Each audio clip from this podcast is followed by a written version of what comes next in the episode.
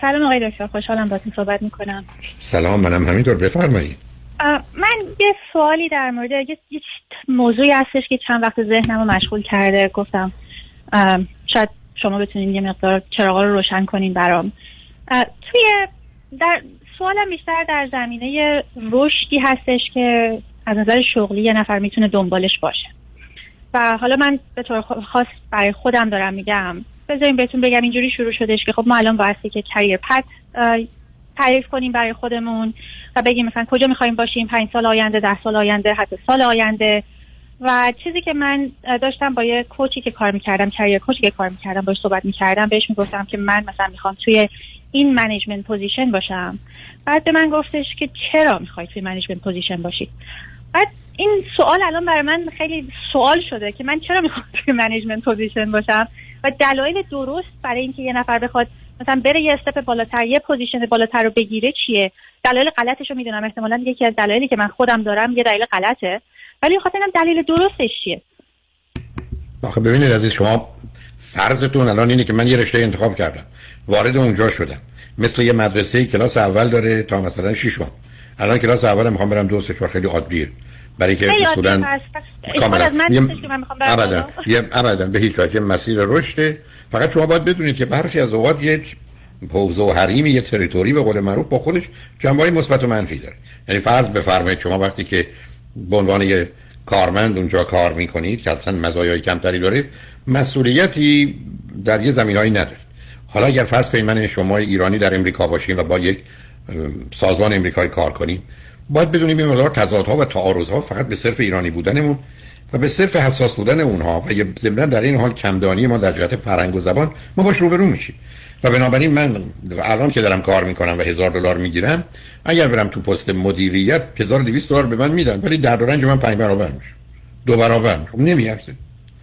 بنابراین ارزشش رو نداره که من یه همچین پستی رو بخوام. چرا؟ برای که با خودش مسئولیت هایی رو داره. حالا یه زمان این مسئولیت ها فقط جنبه تکنیکی داره و بنابراین خب من آگاه هستم میرم بالاتر.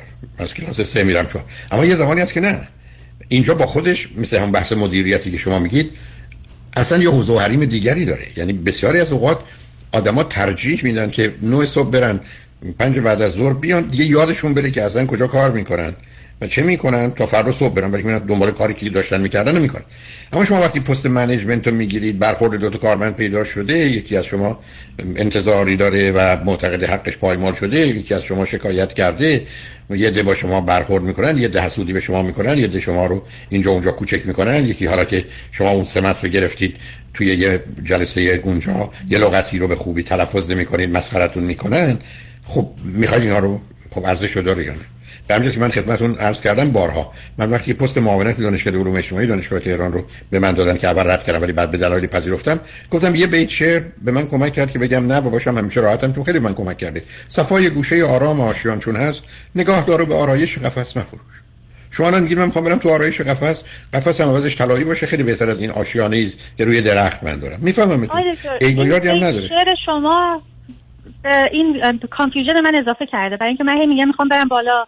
بعد میگم نه این بیت نه نه نه نه نه. ببینید نه صبر کنید صبر کنید. نه نه نه نه. اصلا این این نظام عقلی رو من با رو خط رادیو بکوبم که دوگانه. نه مقایسه کنید عزیز. عزیز من نگاه کنید.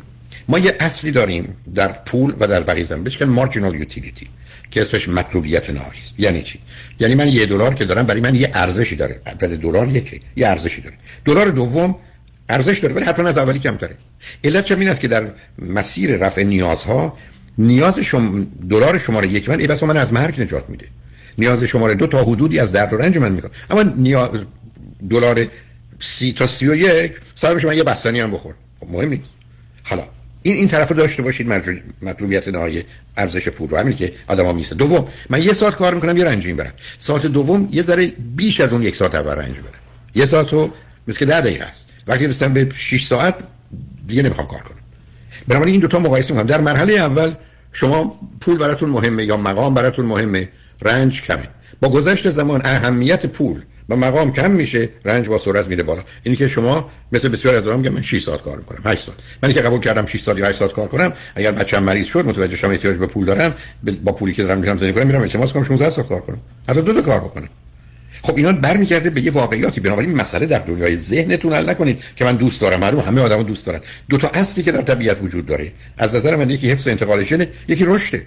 معلوم است کلاس اول می‌خوام بریم دوم از دوم می‌خوام بریم سوم از سوم بریم چهار. هیچ عیبی در مسیر رشد و پیشرفت و حرکت و بهتر شدن و برتر شدن و بالاتر شدن نیست. به همین که اصلا من همطورم به شنونده قبلی گفتم اساس تفکر من این بود که انسان متعادل تکاملی است. حیوان فقط تو تعادله. تشنش آب می‌خوره میشینه. گرسنه‌ش غذا می‌خوره میشینه. کاری جفتش رو پیدا می‌کنه رابطه داره تمام میشه میره تا یه مدتی. حتی در برخی از حیوانات فعلا برای 9 ماه میرن دنبال کارشون تو تو فصلش میشه اما شما این گونه من شما این گونه نیستیم. ما میریم کلاس اول. بعد از اینکه درس خوندیم کلاس اول خوب شدیم پاشو کلاس دوم که درس بلد نیستیم. به همین که انسان یه موجود تکاملی هم هست. تعریف حیات فقط به معنی اکولیبریوم نیست.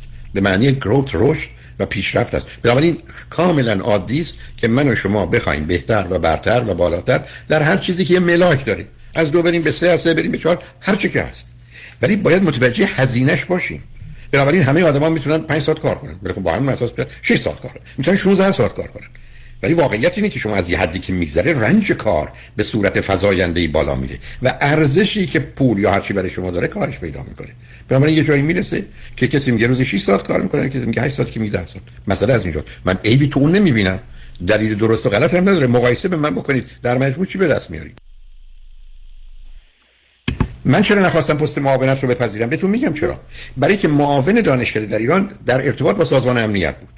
یعنی وقتی شما 1500 تا دانشجو دارید که دانشجوهای شما اونم قبل از انقلاب بود سال 54 بود 55 بود دو سال چهار سال قبل از انقلاب بود. بچه‌تون رو می‌گرفتن. مادر میومد گریه می‌کرد التماس می‌کرد. بچه‌شو می‌خواست. شما با تماس می‌گیرید موضوع چیه؟ چرا گرفته شدید؟ ای جوابتون می‌دادن. خب چی می‌شد؟ مثلا همچین کاری رو دوست نداشتن اصلا. نتیجتا اگر به من گفتن این قسمت از کار رو به تو نمیگیم در جهت اداره دانشکده یا برنامه ها یا کلاس یا ارتباط با دانشجویان من بسیار راحت آسوده بودم. ولی من اون تیکش رو دوست داشتم حتی به شما باز یه چیزی بگم. من استادی رو بسیار دوست داشتم. می‌دونید من از چی متنفر بودم؟ تصفیه ورقه ها اونم ما در ایران مثلا با رشته ما مالتیپل چویس که اونقدر نداشتیم. یعنی اصلا ما که نداشتم. من فرض کنیم می‌رفتم 5 تا سوال می‌گفتم. فرض کنید یه کلاس 300 نفرم بود که غالب اومد بیش از این بود. من با 300 بار مزخرفات خودم که کسی دیگه نوشته بخونم. تا بتونم بهش نمره بدم شما می‌دونید یعنی چی؟ یعنی شکنجه برای شما من میگید استادی رو دوست داری؟ بعد برم درس بدم. مثل الان که خوشبختانه رو خط رادیو تلویزیونم یا رادیو هم. ولی امتحان رو دوست داری؟ نه. تصحیح ورقه رو دوست داری؟ اصلا. بعد تازه نمره دادنه تازه تو نمره دادن معلومه شما داری چی کار می‌کنید اگر یه اصولی رعایت کنید خیلی بده. من خاطرم هست اصلا یادم نمیره. خیلی من اذیت کرد. دانشجو اومد برای من که فلانی من نمره شما رو رفتار جمعی بودم توریای انقلاب رو جیم گرفتم. دانشگاه تهران الف به جیم دال داشتیم جیم گرفتم. اگر نمره من ای نشه من چون سال سوم هستم سال دوم تموم کردم از دانشگاه اخراج کردم چون 72 واحد گذروندم به معدلی که باید برسم که بمونم نمی‌رسم گفتم اگر نمره من نمره تو درست کنم تو کار درست بشه من با کمال میل درست می‌کنم. گفتم دو تا استاد دیگه با نمرهشون عوض بودم پس برو به اون دو تا استاد بگو. سلام منم برسون. خواستم به منم تلفن کنن. من میگم که باهاشون موافقم که این کارو بکنم رفت. فردا صبحش آمدم دانشگاه. خدمتکار یا فراش دانشگاه دم در من گرفت. گفت فلانی دیروز یکی از بچهای ما خودشو پرت کرده و کشته شده و مرد. همون بچه.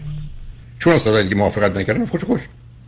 من همون موقع مقاله در کیهان اون روز نوشتم عنوانش بود برقرار کردن نظم و نابود کردن عدل. عنوانش هم یادمه. ما می‌خوایم نظم رو برقرار کنیم ولی عدل رو و عدالت رو و انسان رو داریم باش می‌کشیم. به همجاست من شما نمره مسئله داشتم. خوشحال بودم دانشگاه تهران الف به جیم داله بود. دانشگاه ملی یک تا 20 بود. حالا جالب اینه که از دانشگاه ها نمونهش برادر من که دانشگاه اون زمان آریامر یا همین شریف می‌رفت برق میخون نمره بهش دادن 7 و 75 10 و 25 مثلا دیوونه می‌شدم.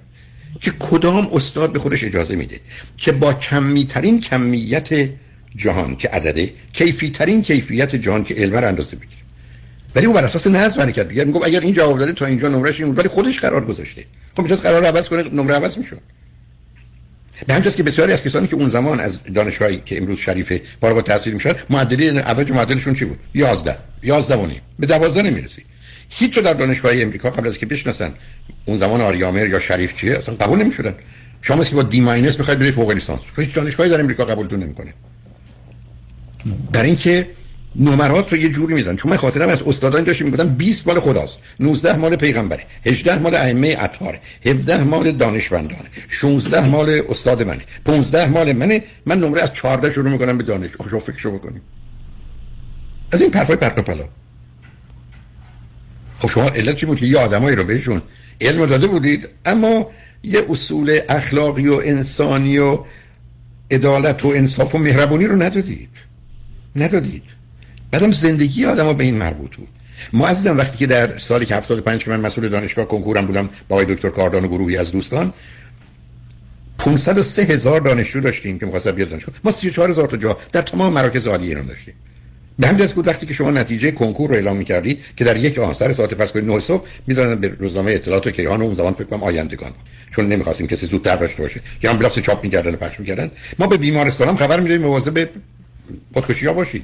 برای که میزان خودکشی تا مرز دوازده برابر برای یه هفته دو هفته آینده شد برای که زندگی همه به هم میریخته که یه دانشجوی امیدی شما که بتونه وارد دانشگاه نشده خودشو می‌کشه خب شما در یه چنین محیطی معلومه که یه اصولی مطرحه. بنابراین شما اینقدر مقایسه اینجوری نکنید اینقدر ساده نگیرید.